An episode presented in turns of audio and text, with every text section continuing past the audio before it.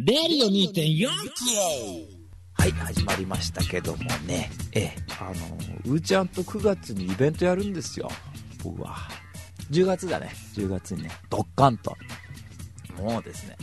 やっぱり我々といえばもう日本全国にコミュニケーションネットワーク、ネットワークビジネスがありますから、あ、ネットワークビジネスって言ってまずいけども、いろいろありますんで、え全国津々浦々からですね、日本を代表するそのヒップホップアーティストがみんな集うと。でこれはライムスター歌丸だとかクレバだとかそういう偽物じゃなくて、まあ、スタダラパーって昔は良くて今はダメになっちゃったバンドもいますけどね。バンド通かグループもいますけどそういうんじゃなくて本物を呼ぼうじゃないかってことであれやこれや今んとこまだ言えないのよ。ね。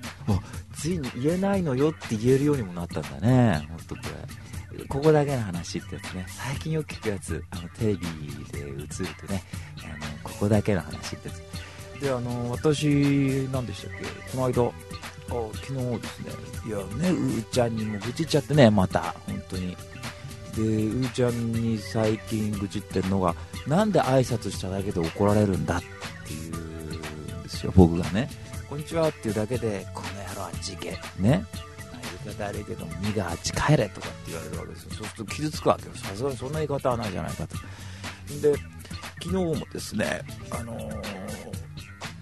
あなんですよ、フェイスブックでちょっとお友達いまして、で誕生日のコメントを書いたんですよね。うん、ハッピーバースデーおめでとうと。ね。僕が書いたんですよ。ね。で、その友達は、まあ、若干めんどくさいとこあるけど、まあ好きだから書いてあげない。で、そ書いたら、あの、その友達から、ありがとう。ここまでいいですわね、ここまでは。その後、いやー、29歳になったけども、次はジョニーのラジオを最後まで聴ける忍耐力つけるわ。って書いて書かれてたと。でもうすっげえむしゃくしゃ頭きてさなんで皮肉言われてんだろうとさっき言ったようにね「こんにちは」って言っただけで「2が帰れ」って同じなわけですよね。で参ったなと思ってでいやでうちゃんにねよくまあこっちさんなんかによく怒られるんですかね。するとこっちさんなんかそういうやつは徹底して戦えっていうこっちさん言うんですよね。徹底して追い詰めなきゃダメなんだってこういうわけ。しかも声高い声で言いますからねそれを。ハイトーンボイスで。ふざけんじゃねえよ本当に。それはもうぶん殴ってやんなきゃダメなんだよねってこう言ってるわけよなるほどと思って。俺もそれ参考にしてと思ったから、ね、おいこんにゃろうって言ったわけ。かっこ笑いってつけて。一応。ねそしたらあでもありがとうね。また遊ぼうよって来たわけ。なんで最初からこれを言えないのかなと思って。あの僕らはその笑うとか楽しいってことは心底憎んでますからね。あの特にウッデアレンが言ったように笑いってのは残酷なもんだっていうことですよね。世の中のテレビ見てみてください。アメトーークとか見てみると。人の悪口ばっかで笑ってるんですよ。ね。嫌いなんだな。本当みんな死んでしまえばいいと思ってますからね。僕そういう芸能人は。もう嫌で嫌で、えーもう耐えらんない。人の悪口聞くのが。いや辛いと思ったんですけどその後やっぱ救われるのは結局友達なわけですよ。あの Facebook で、まあ、この間ちょっとイベントありましてね。でそこで知り合った女の子にメッセージを送ったんですよ。僕はあの Facebook 女の子だけはメッセージ送るんですよね。友達になったと必ず。あのそしたらその子があのメッセージ返してくれてあのー友達申請したんで同時に。そしたら「ああ覚えてる?」って俺聞いたら「覚えてるよ」って「もちろんじゃん」っつってさ。でも私もジョニーちゃんと一緒に踊りたかったなっつって帰ってきたわけあの椅子座ってたから私今度一緒に踊ろうってことしてあのそういうの見るとさやっぱ嬉しいね。本当に。やっぱ俺結局素直な人間なんだってことに気がつきますよね。そうするとそういうこと言ってもらえるとああ気持ちが本当にほんわかするってこう感じ。そっからね一気にね忍耐力から。やっぱ俺皮肉とかそういうのってやっぱ分裂病って言っちゃいけないらしいんであの総合失調症って言わなきゃいけないらしいんですけど総合失調症になっちゃうから。統合失調症ね。統合失調症になっちゃうから。あのーわね言っちゃいけないんだね。で分かりやすいから。っていやーこれも助かるなと思ってさ。でなんかそれやっぱ友達っていいなと思ったんですよ。であのーあそうだ。今日ですねちょっとあのメールが久々に来ておりまして。え。メールがですね来ましたこのね、うーちゃんの、久々にお便りいただきましたってとこから読みたいんだけども、もう喜んで、また、メールだ、メールね。えー、ラジオネーム、復活 RPM さんからですね、えー、メッセージが、ダークナイトシリーズの登場人物をレディー2.4キロで例えました。今度、例えるシリーズ久々ですよね、RPM さんからね。えー、ブルース・ウェイン、これバットマンですね。えー、クリスチャン・ベール、えー、ジョニーですね。ジョニーって僕のことですよ、これね。いや、そりゃそうだ。さあ、必ずもう主役に据えてくれるっていう、この、だから、のだめも千秋は僕になるでしょうね、RPM さんから言わせりゃね。で、ハービー・デント、これトゥーフェイスね、えー、が、アーロン・エッカーとか、大ちゃん。ああ、これぴったりですね、本当に。なんだって？っていう時と、あれなんだよなってこう性格が変わる時あるから、ちょっとさすがにこいつは統合失調症だなと思って、あ統合失調症って分裂病のことですけどもね、統合失調症だなと思って、これは危ねえと思ってますから。で、レイチェル・ドーズ、えー、マギー・ギレンホールが、大ちゃんの嫁ってあの最近ニューキャラも知ってるって、あのー、で、えー、で、追加、えー、この間 RPM さんと喋ったらね、あの、あれです、最近の、最近の放送から過去に遡って聞いてるらしいです、こう、どんどんどんどん。え去年の夏ぐらいからちょっと聞けてなかったんで、つって言って。今そしたら聞いてるところがですね、えー、ちょうどニンホマニアック見に行って、あのー、え、あの、あそこを貯金とするっていうところを鼻見見ながら笑ってたって言ってましたね。RPM さんね。で、続きまして、アルフレッド・ペニーワース・マイケル・ケインが、えー、こっちさん。確かに似てるかもしんない。俺のこと心配する感じ。俺はこれメール読む前は、こっちさんが、あのー、なんだっけ、ゲイリー・オールドマンかなと思ったんだよ。あの、刑事、メガネかけてるし、本当で、ちょっとほら、人生に疲れてるから、あ、疲れてないですけどね。今もうこっちさんエネルギッシュで大変よ、皆さん、本当に。もう、う、う、俺たちが付き合いだしてもう14、5年というか10年、僕は10年ぐらい、我々も10年ぐらいか。ね、10年ちょっと経ちますけど、一番エネルギッシュよ、もう本当に。もう、ますます声が高くなっちゃって。で、続いては、えー、セリーナ・カエル、キャットウーマンが、ああ、それ、うーちゃんああ、確かに。猫好きだからね。ほんと。あの、ちょっと顔もアンハーサウェイみたいな顔してますね。確かに。してない。あの、プリティプリンセスじゃねえ。あのね、本当に。してないね。えー、で、次が、ルーシャス・ホックス、モーガン・フリーマンが RPM さんどっちかっていうと、こっちがこっちさんかと思いましたけどもね、本当にね。えー、あの、いろいろ機械作ってっから。今日だって皆さん、今日こっちさんいないんですよ。あの、今オープニング喋ってますけど。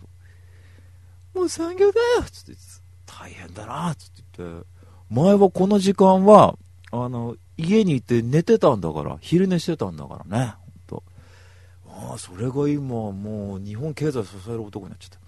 た。で、続いては、ジェームス、ジェームス・ジム・ゴードン、ゲリー・オールドマンがイデオンさん。ね。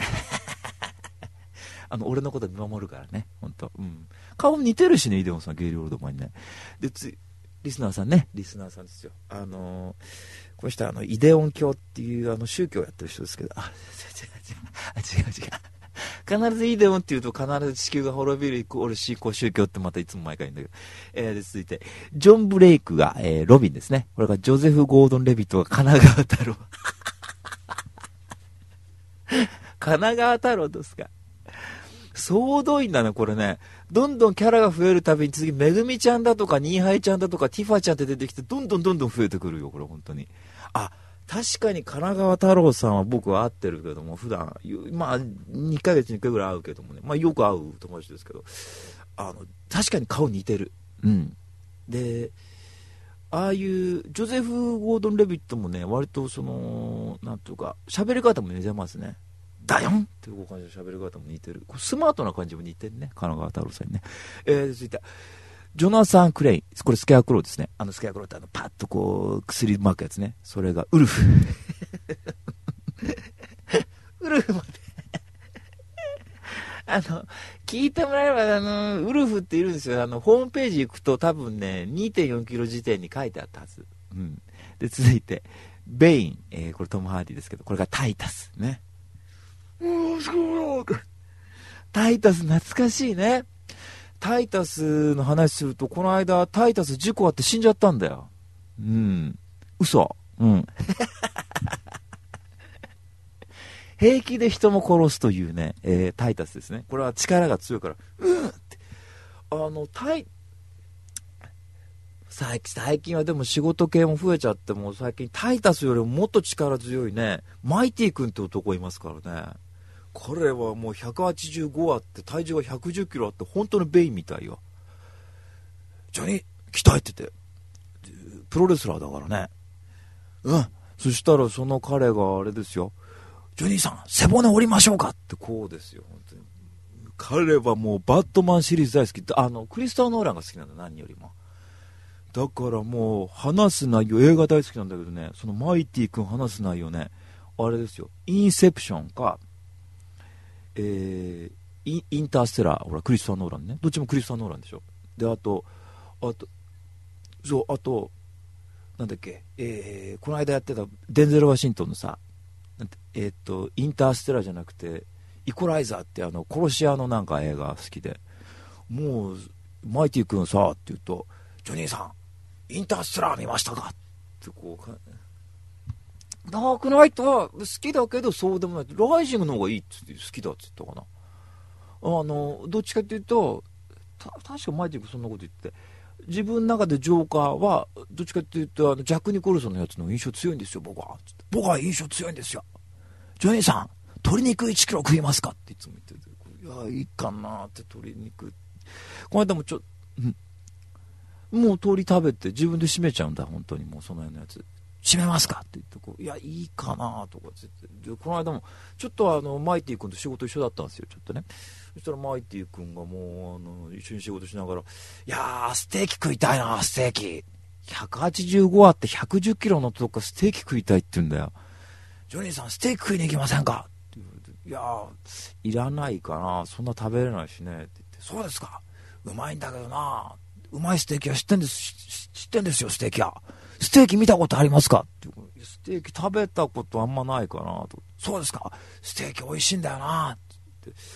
でも、いやー、なんかあれですね、なんか別のもの食べたくなってきたなって言うんだよ、マイテル君が。お、そう、何食いたいのって聞いた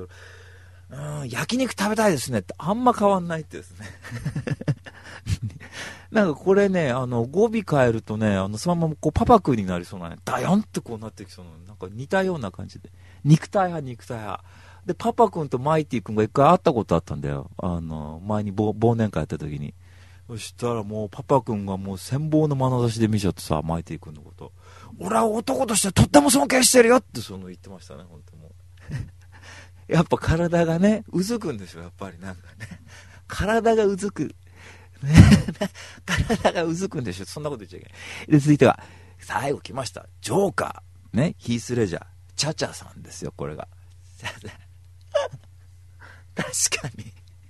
確かに。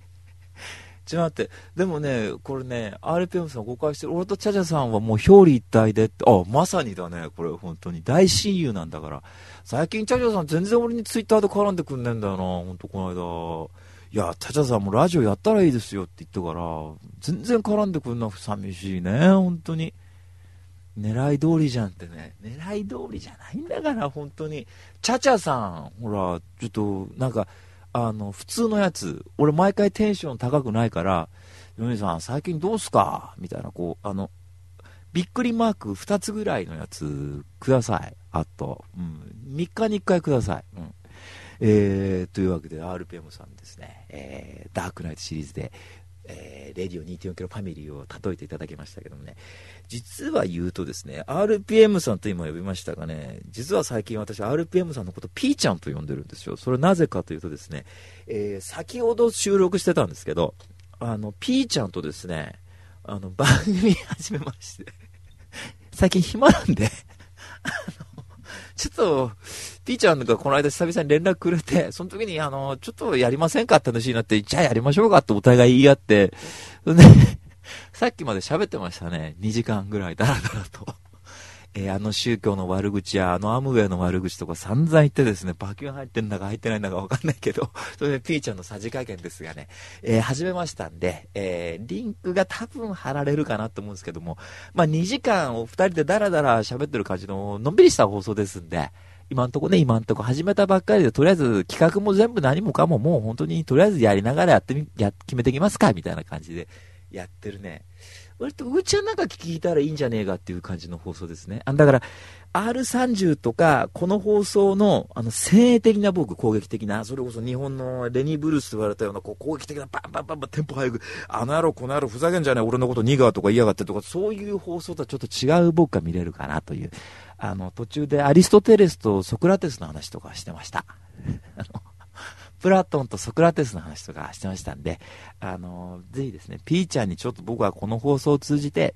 あの、いろいろ英語会計についてとかいろいろ聞きたいんで、っていう話したら、ちょうど僕ね、あの、哲学大大図鑑っていう本借りたんで、ちょっとその話しましょうなんて言って、多分それちょっとこう、インテリ層の、あの、ちょっとレベルの高い放送になるかなと。言い方 言い方、おいおい、そこの言い方ってやつね。うん。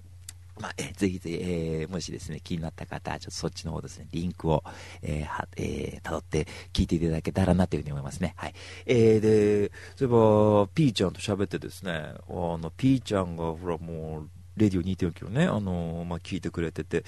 で、最近ね、過去の放送を遡ってると、さっき言いましたよね。そしたら、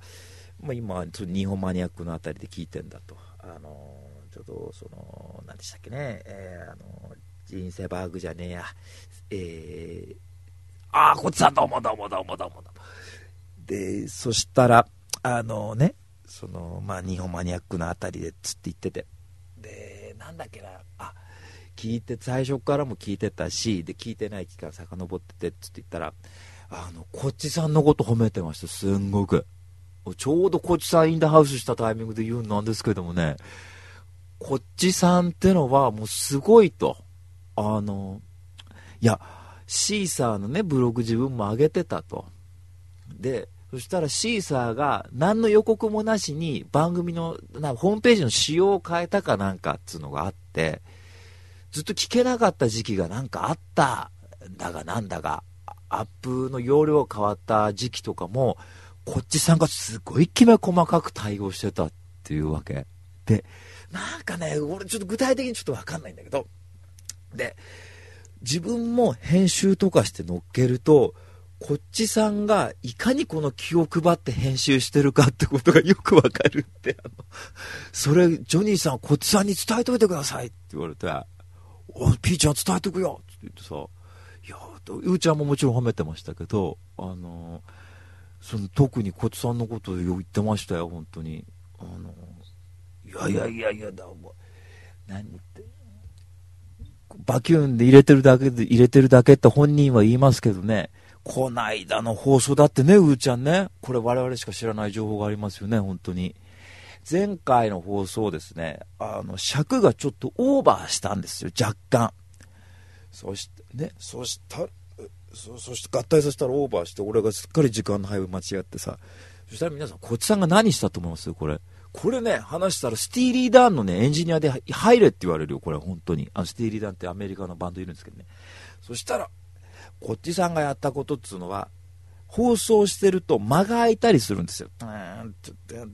うん。って、まあほら、これ別にさ、厳密に言うと放送事故とかないから別に何言ったって構いやしないし、10秒だとか、あの間が空いたって問題ないんですよね、別に。そういうちょっとした間をだから0コンマ何秒の間を全部編集して切り詰めて尺を、あの尺内に入れたっていうね。そういうテク使ったんですよ。でそれ聞いた時にいや大したもんだとこれはねやっぱりそういう放送しちゃいかんぞって思って僕も気合入れようと思いましたねそれ聞いた時に。だからあれを皆さんねテレビとか見てもねあのいろいろつまんねえ番組だとかって言ったりするけどね実際はスタッフの人そうやって寝ないで作ってんだね。うん。でもつまんねえものはつまんねえ番組ってはっきりディスってやった方がいいと思いますよ本当に。みんな寝てないんだからそんな偉そうに自分は寝てねえだとかあの言ってるけどもねてめえが選んだんだろって言ったらそれまでだから本当に。じゃあやめなさいよって別に誰か頼んだ頼んでやってるわけじゃねえんだし俺たち3人だって別にテレビなくなってってアニメなくなったってだよ。ずっと V ガンダム見るから構いやしないんですよ別に本当にね。だからそう構うね、構うね。うん。心はポキッとねって見ないとやっぱりちょっと気済まないからね、ほんと。見れ見れ、心はポキッとね、見たい、本当に。だ今日早く収録終わらせよう。もうあと10分でレビュー終わらせよう、本当に。心はポキッとね、本当に見たい。で、もうさ、先週、ちょっとこれ最後にね、あのー、そのピーちゃんからいろいろ話聞いたんですよ。あのー、そのラジオ聞いてる時のね、心境ってものを聞いたわけ。そしたらさ、ほら、最初の、だから振り返ってるっていう時に、俺も最近昔の放送聞いたりとかしたと。で、1年半前の放送とか聞いた、見たって言ってさ、別に何も変わっちゃいないんだね。別に本当にパッと聞く分にはさ。別になぁと思って、今と別に大差って思って、大差っていうか、なん別もうね、その時1年半前だってもう3年やってるわけですから、別にこのスタイルだったわけですよ。ああ、と思って。で、聞いたりとかして、で、ピーちゃんと話してて、いや、でもピーちゃんさすがに1回目のとかちょっと怖くて聞けなくて、たら、ピーちゃんが嬉しいこと言ってくれて、いや、まあ、いや、またリスナーから褒められてこの野郎って言うかもしんないけどね。まあ、忍耐力なくて聞けない放送しちゃって申し訳ないけども、俺も。そしたら、あのー、言ってたのが、いや、別に俺は最初から下手だと思いませんでしたけどね。つって言って、お、そうですか？つって言って、うん。いや、だって、スタイルが、形が違うでしょ？って、今と番組のそのフォーマットっていうか、流れが。つって言って、お、そうか。だから、そんな感じ。ピーちゃんはですね、あ、聞いたんだよ。そしたらさ、久々に名前出すけどさ、僕が揉めちゃった、あの、女の子いたでしょ？例の女の子。あの、ね、あの、ちょっと、ね、あのね、ちょっと、一回ラジオやってトラブっちゃった女の子いるんですよ。うん。あのね、例の子って名前いるんだけども、その例の子とピーちゃんが、ピーちゃん最初一人でやったのが。で、やってたら、ネネットラジオやってたんだって。で、ネットラジオやってたら、あの、一回僕が番組ゲスト出たダダンさんって言ったでしょ。で、ダンさんと繋がったんだって。で、そしたら、ダンさんとイデオンさんが繋がってたんだってさ。で、チャチャさんはなんか、その辺にいたんだって。あ、チャチャさん違うわ。あの、チャチャさんは別に辿ったんだ。で、そしたら、イデオンさんが、俺がちょうどなんかガンダムの話かなんかしてて、で、イデオンがどうだこうだとかって言って、言ってた時期らしくて、それ聞いて、イデオンさんがダンさんに伝えて、ダンさんから RPM さんに行ったんだって。うん。そう。ガンダムの話してる人がいるよ、っつって言って、そっからこう、なってたんだって。で、チャチャさんは、確か俺はガンダムの話してるの聞いて、で、ガンダムの話しつつ、なんかニーチェの話だが、ビンス・ワンガーとかって俺の、なんか俺覚えてないんだけど、あの、その人の話してんのとかを聞いて、チャチャさんは、これだと思ったらしいんだよ。で、そっからチャチャさんは、多分ダンさんとか聞くようになったのかな？もう知ってたのかな、最初から。そう、リスナーがリスナーをつなげてったんだね、呪術つながりで。だから本当にそのアムウェイみたいな、こう、ネズミ講みたいなさ、そういう感じのシステムでなってて。そんで、あのー、そっからなってって、つって言って、で、そしたら、ピーちゃんに久々、久々褒められてさ、俺、ピーちゃんはいつも褒めてくれるけども、褒めてもらいたいん俺。知らねえ素人から一時ディスられたくねえんだ、俺。こんにちはって挨拶しただけで、この野郎って言われたりとか嫌なんだよ、本当にね。で、そしたら、ピーちゃんがさ、それこそさっき今名前出した、いや、ビンス・ワンがね、読んでんのは素晴らしいって言われて、誰でしたっけ？って言うんだよ。俺もう忘れてんだね。本人の方が、リスナーさんの方がよく覚えてんだよ、だから。で、そしたら、最近ほら、先週、先々週、あの、レイン紹介したでしょ？引き裂かれた事故ってやつ。で、いや、俺の周りにはレイン読んでる人いないからっ、つって言って、大したもんですよっつって言っててさ、お、おざーすみたいな。チャースとかって言って、いや、やっぱ、俺、褒められて伸びるタイプだな、絶対っていうふうに思いましたね。だって、この間もラリー君ってね、あの、リスナーさんいますけども、なんかこうやってさ、ダークナイトシリーズの登場人物で例えて、ラリー君だとかめぐみちゃんだとか、めぐみちゃんはこのラジオ聞いてないけど、何人かいると思うと、なんかすごい心強いですね。なんかこうこんなに関わってる人たちいるんだと思ってさ。で、そしたら、ラリー君が言ってましたよ、うーちゃんこっちさん、本当俺は人のラジオ聞かないけど、毎週聞いてんのこのラジオだけだよって言われて、いや、悪いなって言った話あったね。ほんとね。いやだからさ、忍耐力が必要なラジオかもしれませんけどもね、やっぱりね、そういう人に言いたい。我々さんに言いたい。あのね、無理して聞かなくていいからね、毎週、本当に。気が向いた時に聞けばいいんだから、ラジオなんてそんなもんよ、本当に。あの、マツコ・デラックスだって、有吉だって、ずっと話聞いてみ、大して面白くないよ、本当に。みん面白い人なんて、立川男子ぐらいじゃないですか、まともに話聞けるのってのはね。大体面白くないですよ。だって、考えてみてください、皆さん。ラジオなんか誰だってできるでしょ。あんたたちだって別に奥さんと1時間ぐらいベッドでこのトークしたりしてるわけでしょ、ピロートークとかさ。まあ、ご飯食べながらとか。それを僕はご飯食べないでただ麻薬に向かってるだけですから、あのー、最近我々言っちゃうんだけどね、あの、文句言うなら自分でやんなさいって言いたいですね。つまり本当に、あの、ガタガタ言ってないで、マイクとパソコン用意すればできるんだから、あの、別に無理して聞いてくんなくていいっていうのを言いたいね、すごくね。うん。でもやっぱり、なんかやるってことは、まあこれ、立川談志さんも言ってましたけどもね、いい面もあれば悪い面もあると、やっぱりその、いいって、この放送いいっていう人もいれば、良くないっていう人もいるなっていうことで、うん、やっぱりそこでやっぱブレちゃいけないなっていうふうに思いましたね。はい。えいいって言ってる人たちのことだけ信用してやっていこうっていうふうに思いました。はい。えー、というわけでね、こんな感じの僕の一週間でございました。はい。というわけで、ツイッター、いきますよ。今日は何て言ったって本ですからね、本3冊紹介したいと思います。えー、今日のコーナーじゃなくて、えー、ツイッターのコーナーは、デビュー2.4キロ新しい情報、新しい情報。それは常に我々の身近にあるもの、身近にあるもの。レディオ2.4キロ。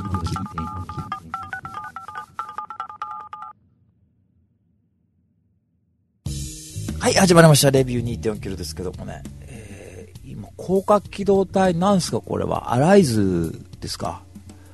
が、えー、ちょっと調べて、ね、えー、調べたんですけどね。えー、ああ、始まってんだ。ああ、あれなんだね。だ劇場のやつか。ああ、分割したやつ。はあ、第1部が。んじゃあやって再放送だ。区切ってる。1時間もの半分。2話追加。はあ。これいやあれなんですね。2日間2013年に2日間公開して興行収入が3607万円。3607万円。3607万6200円って俺この1000円単位まで見てあの値段初めて見た興行収入ね。あそんなもんか。いや初登場8位だからそうでもないんじゃないですか。あでも違う。劇場先行販売ブルーレイは20のうち 7, 7劇場が土日で売り切れているってこれ当たってるんでしょうね。へえ割とあれですよね。声優さんが変更になったのは結構評判良くないですよね。あんまり。うん。僕は坂本真綾さんって人は歌は好きだけど僕声優さんとしてはあんま評価してないんで。ちょっと、あんまり見たくない、見たくないってことだけどね、ちょっと、違和感あるよね。まあ、ね今までの素子さんが良かったから、声がね。うん、見た目もね、だいぶ、うん、パトレーバーにしても、だいぶ何にしてもひよったなっていう印象ありますよね。パトレーバー実写版なんか、本当に。実写版ね、それはやったらいい話なんだろうだろうけど、なんか今一つっていうこう、まあ、見てないですから、なんとも言えないですけどね。やってんの、やってんの。やって、2ヶ月に1回だが劇場で公開して、テレビでなんだ、なんか DVD だかなんかでやって、な、出ましたよね。で、今度劇場版でなんかその、なんか最後のエピソードやるみたいな。だから、テレビシリーズなのかな要は。それをこう劇場版でかけてるみたいな感じみたいですよ。全12話ぐらいで。やってみたいですけどね。おおやば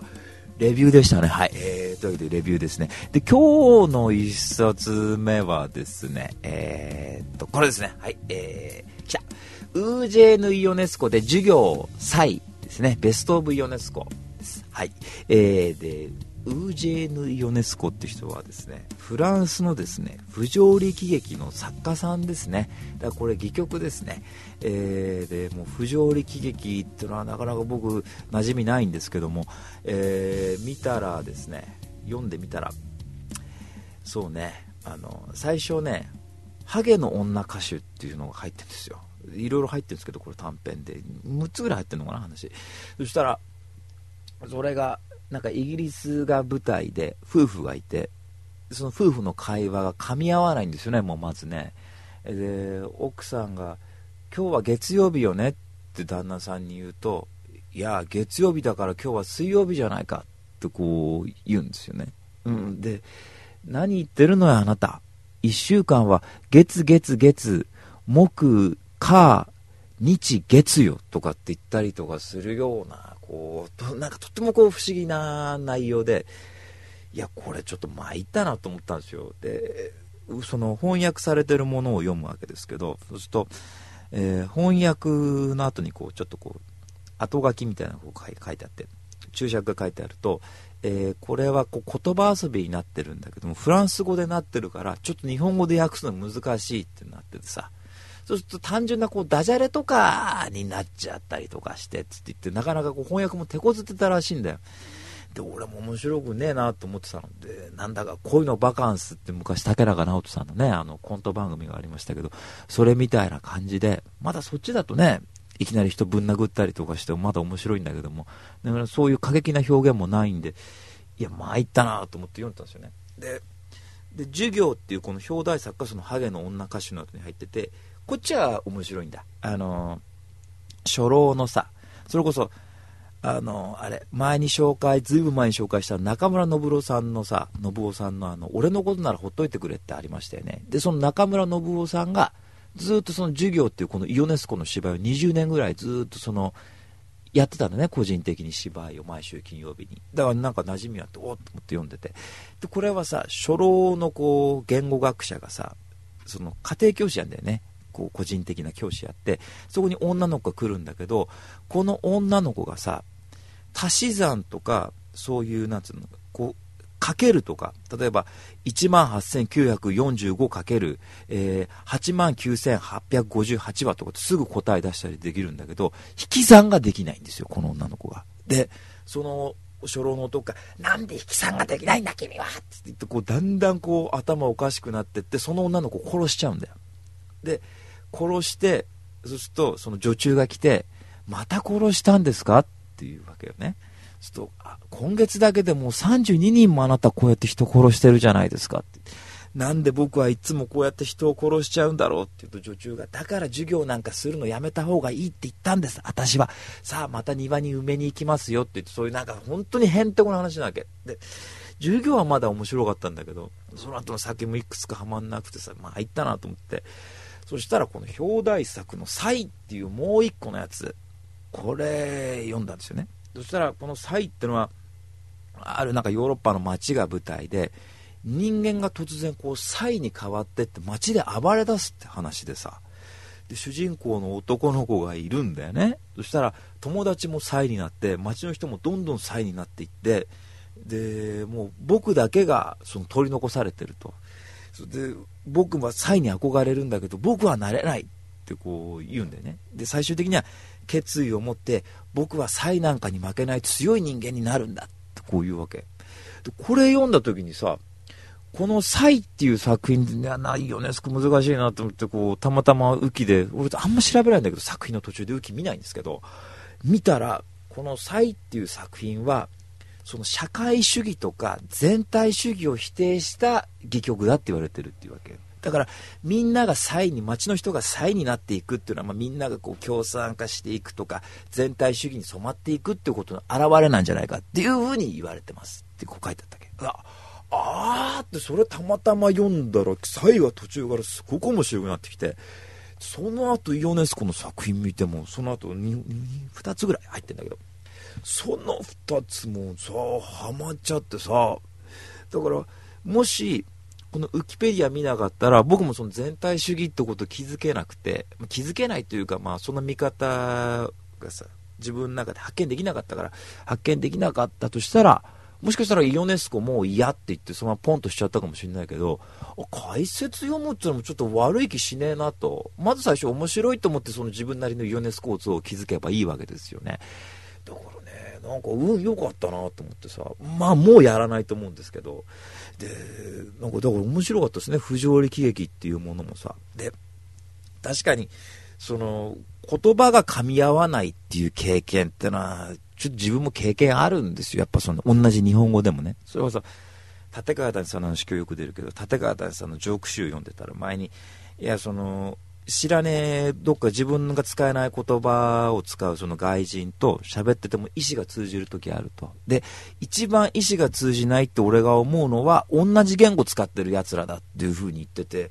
あーと思ってさ、まあ、ちょっとした皮肉なんでしょうけどね、その言葉の意思が通じる、意味が通じるだけにお互い何言ってるかよくわかんなくなっちゃうっていうことよくあると思うんで、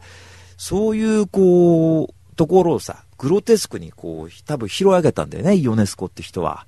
そのまんまもう見せてみ、見せたんだよ。いきなり歌歌い出したりとかさ。だから、いきなり歌い、話の途中にいきなり歌歌い出すって言うとなんかご長寿クイズみたいな感じにもちょっと見えましたけどもね。まあ、ヨネスコって人はその不条理喜劇、それこそ、ベケットだとか、もう一人なんかいたんだよな。この間、吉野ちゃんと喋ったらなんか名前でで出してくれたけども、なんかいるらしいんで、いろいろね。一時期フランスの、その、割と演劇界で流行った、えー、スタイルみたいなんで、まあ、一世風靡した時期もあったんでしょうね、きっとね。うん。で、まあ、なかなかちょっと読む機会ないと思いますし、あの、岩波文庫とかでイオネスコって確か出てなかったと思うんで、新潮文庫から確か出てなかったはずなんで、ちょっと手に取りづらいかもしれませんがね。まあ、よく言うやつで、まあ、図書館とか行けば、きっとイオネスコの戯曲、結構有名な人らしいんで、あるみたいなんで、ちょっと気になった方ですね。ちょっとその不条理劇っていうちょっとなかなか馴染みないものに触れてみるっていうのもいいんじゃないかなっていうふうに思いますね。はい。えー、というわけで今日の一冊目はですね、ウージェーヌ・イオネスコで授業再、えー、ベストオブイオネスコでした。はい、えー、で、続いて2冊目ですね。続いて2冊目はですね、えー、この人ですね、えー、グロリア・スタイ、スタイネムで、プレイボーイ、えー、プレイボーイクラブ潜入記、新生き方論ですね。はい。えー、で、これだいぶ前に出た本ででしてね、えー、一番最初のこう、プレイボーイクラブ潜入記ってのも60年代ぐらいに書かれた、こう、えー、スタイネムのその体験記らしいんですけど、で、それが、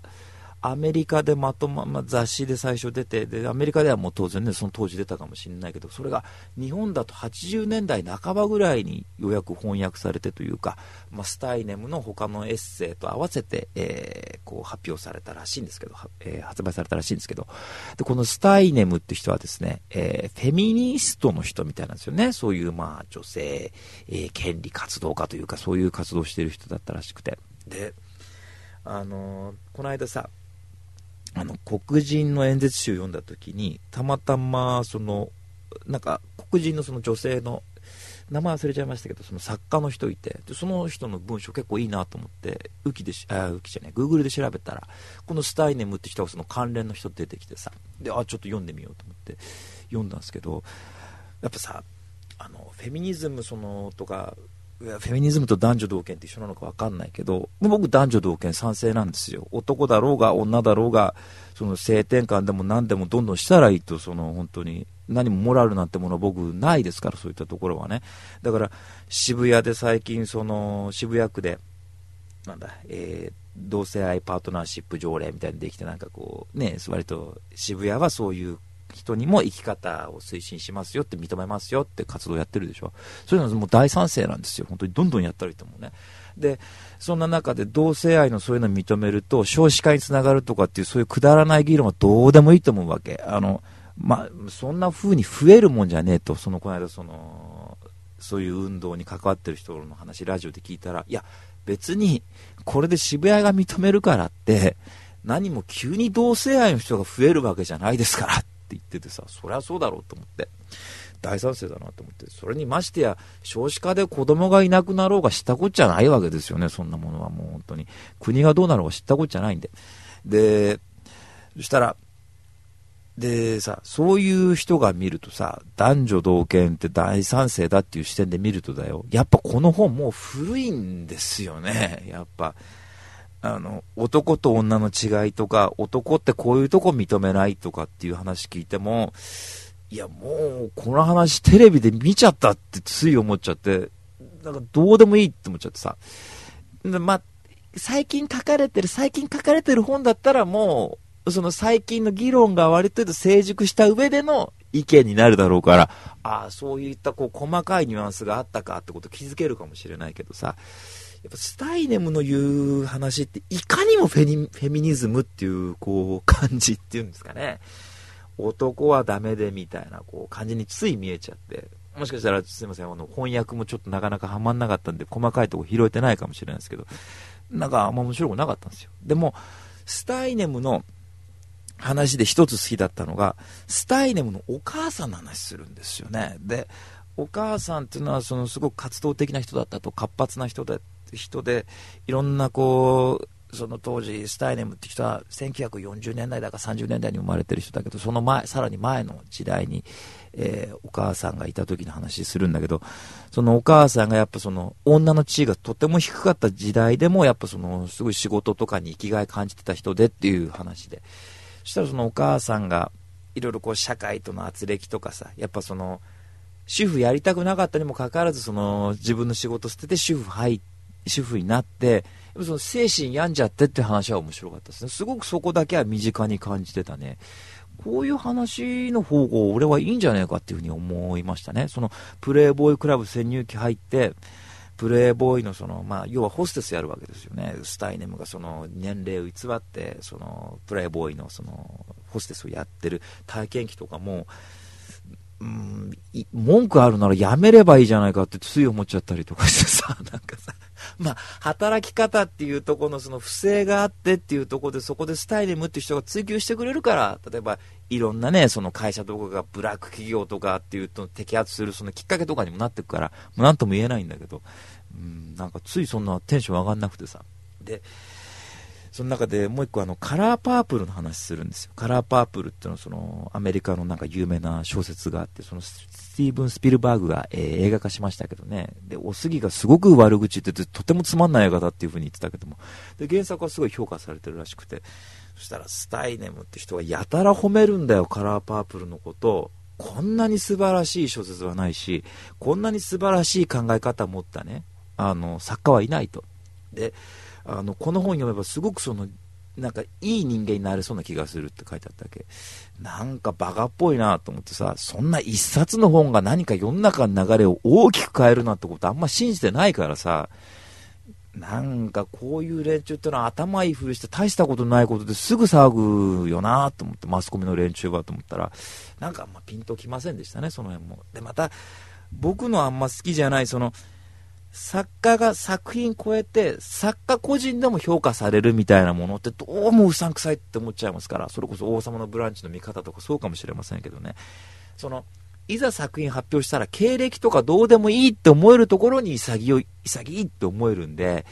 なんかあんまその作家の個人と合わせて、スタイネムが評価してるの見てもどうもあんまピンとこなかったですね。まあ、このプレイボーイクラブ潜入記、今もう再販されてないと思うんで、あの、まあ、なかなか読むことないと思うんですけど、まあ、もし、ね、まあ、この、今は散々感想を言った後読もうと思う人はいないと思うけどね、まあ、もし今目の前でこの本読もうって人がいたら、いや、他にもいい本あるから別のに変えた方がいいって多分言うでしょうね。はい。えー、というわけで今日の2冊目はですね、えー、グロリア・スタイネムでプレイボーイ、えー、プレイボーイクラブ潜入記新生き方論でした。はい、えー、で、続いて今日の3冊目ラストですけどもね、今日の3冊目はこれですね。えー、ドゥーガル・ディクソンで、マン・アフターマン未来の人類学ですね。はい。えー、で、ドゥーガル・ディクソンって人は、あの、先々週、だから1ヶ月ぐらい前に、あの、アフターマンっていうね、あの、動物が、その、人間が滅んだ後進化した、えー、姿を描いた、えー、本を紹介しましたけども、今回のですね、マン・アフターマンはですね、その人間が環境の変化とかにも耐え、耐えうる、えー、もう環境がもうすごい地球が変化してでその中でも人間が DNA とかいじって人間自身が進化したらさてどうなりますかっていうそういう本なんですよ。でこれだから前回は動物だったのが今回ターゲット人間ですからねその舞台になるのはさ。そうすると最初からすごいんだよ。水中人間って出てくるんですよ。これね人間の体がイルカみたいになってて、要は魚と一体化してる人間が、ドゥーガル・ディクソンに言わせると、200年後に出てきます、これが。人間はね、もう水中人間っていう人間になって、こう、いろいろその水中の中でいろんなこう、えー、食料を作ったり、えー、エネルギー生んだりする人間が出てきますね。で、300年後、ね、人間は今度宇宙に飛び立つんですよ。そうすると、遺伝子操作をして、その、人間のその、体のこう外側をいじってね、宇宙人間っていうのが出てくるんですよ、今度。そうすると、ね、宇宙人間みたいな感じのネーミングだったんだけど、そうすると人間はさ、もう体が球体になって、目が太陽光にも耐えられるように、もう本当になんつうの、カカプセルみたいな、あ、カラーボールみたいなものが目になってて、その中に骨が渦まれてるっていう状況になりますね。で、肺がこれで変えられるようになってると。で、それを管理してるのは、300年後よ。宇宙時代ね。人間の体はロボットになって、で、体は完全に車なんですよ。で、首が長くなって、その首の先に、そのカプセルみたいなもので人間のこの頭だけ入ってるっていう、そういう状況になってるらしいんだ。ドゥーガール・ディクソンから言わせると。でね、なかなか気持ち悪いのはね、テックってのが出てくるんだ。そうすると、地球に、えー、残ってる人間は、その他の人間の体を実際にその自分の体に移植して手が4本とかになったりするね。それ気持ち悪いんだよ。でさ、俺これ読む前はさ、そのテックとかっていうのももう気持ち悪くて。で、また絵がさ、昔の劇画調なんだよ。なんかデビルマンみたいな絵なの。そうするとリアリティあるじゃん、逆に。ええー、って思うような。で、あの、こういう、なんつうの、草原にいる人間とかもさ、もう足が伸びちゃって、その太陽光にも耐えうるようなこう黒い肌してもうあれ黒人になってレベルじゃないようなこう肌してなんだかもう人間なんだか鹿なんだかよく分かんない状態になってるんだそれで気持ち悪いとかって思って読んでたんですけどそういうのもさずっと見ていくと慣れちゃうんだよね水中人間とかっつうのも勝手にやってくれって思っちゃってさ でね、ドゥーガル・ディクソンとしちゃうよ。こんな風な姿になっちゃって、翻訳の人も言ったんだけど、こんな姿になっちゃって、環境をおろそかにすると、人間の未来だって分かりませんよって言いたいらしいんだよ。ね。でもさ、その辺、そうね、そう言われちゃうとって思うんだけど、言うでしょ？もう分かるでしょ？興味なくなるやつ。ね。200年後俺死んでるし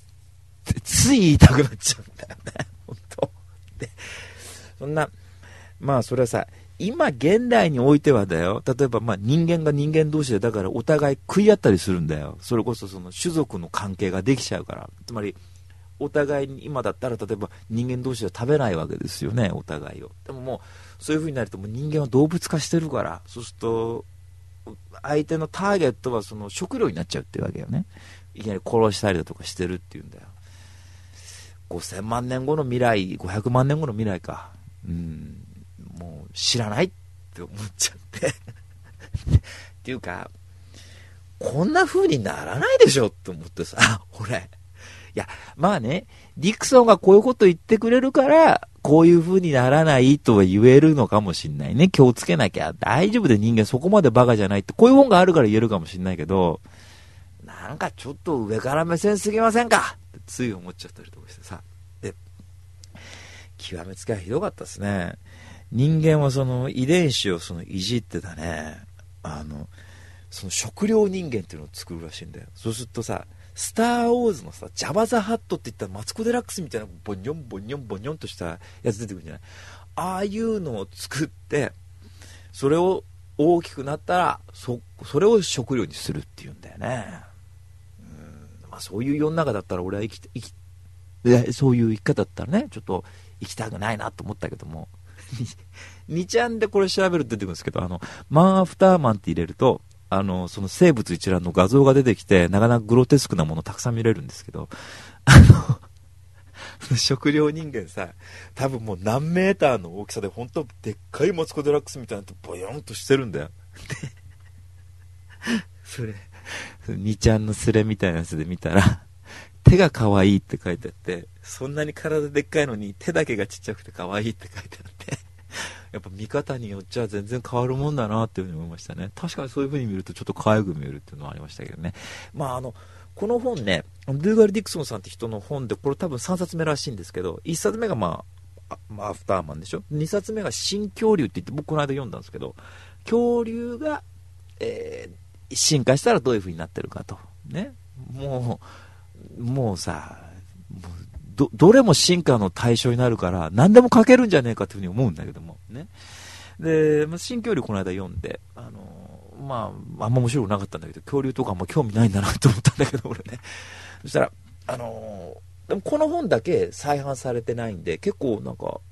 希書というか変わった本で有名らしいんだね。やっぱそういう人間が進化してっていう風にグロテスクに描いてっていうところで、アマゾンとかでも3000だか9000円してなんか取引されてるらしいので、ちょっとなかなか読む機会ないと思うんですけど、まあ、図書館とか行けばあると思うんで、ちょっと、ざっと真剣に読むようなもんじゃないと思うんで、うわ、気持ち悪いとかって言ってみるのもいいんじゃないですかね。えでちなみにこれ、新恐竜とかアフターマンと違って、人間ですから、あくまでその、えー描かれる対象はね。そうすると、新恐竜とかアフターマンと違って、あのー小説調になってますね。物語調に。うん。で、それがちょっとあんま面白くないっていうところはあるんで、あの、学術的に淡々と書かれてる方が面白かったなっていうとこもあったりとか、あとこの僕が読んだ今回の版、再販される、今も再販されてないから昔の版ですけど、だと、ちょっとこの本のレイアウトが今一つでしたね。なんかこう、あの図録というか、その生物のページが見開きでドーンと載ってるんですけど、その前後にこう文章が挟まれちゃうので、なんかちょっとリズムが悪くなるっていう感じあって、ちょっとその辺もちょっと直して、えー新しい生物がいるのであれば、まあ、生物のパターンも増やしてだね、再販とかした方がいいんじゃないかなっていうふうに思いましたね。はい。えー、というわけで今日の3冊目はですね、ドゥーガル・ディクソンさんで、マン・アフターマン、未来の人類学でした。というわけで、以上、レビュー2.4キロでした。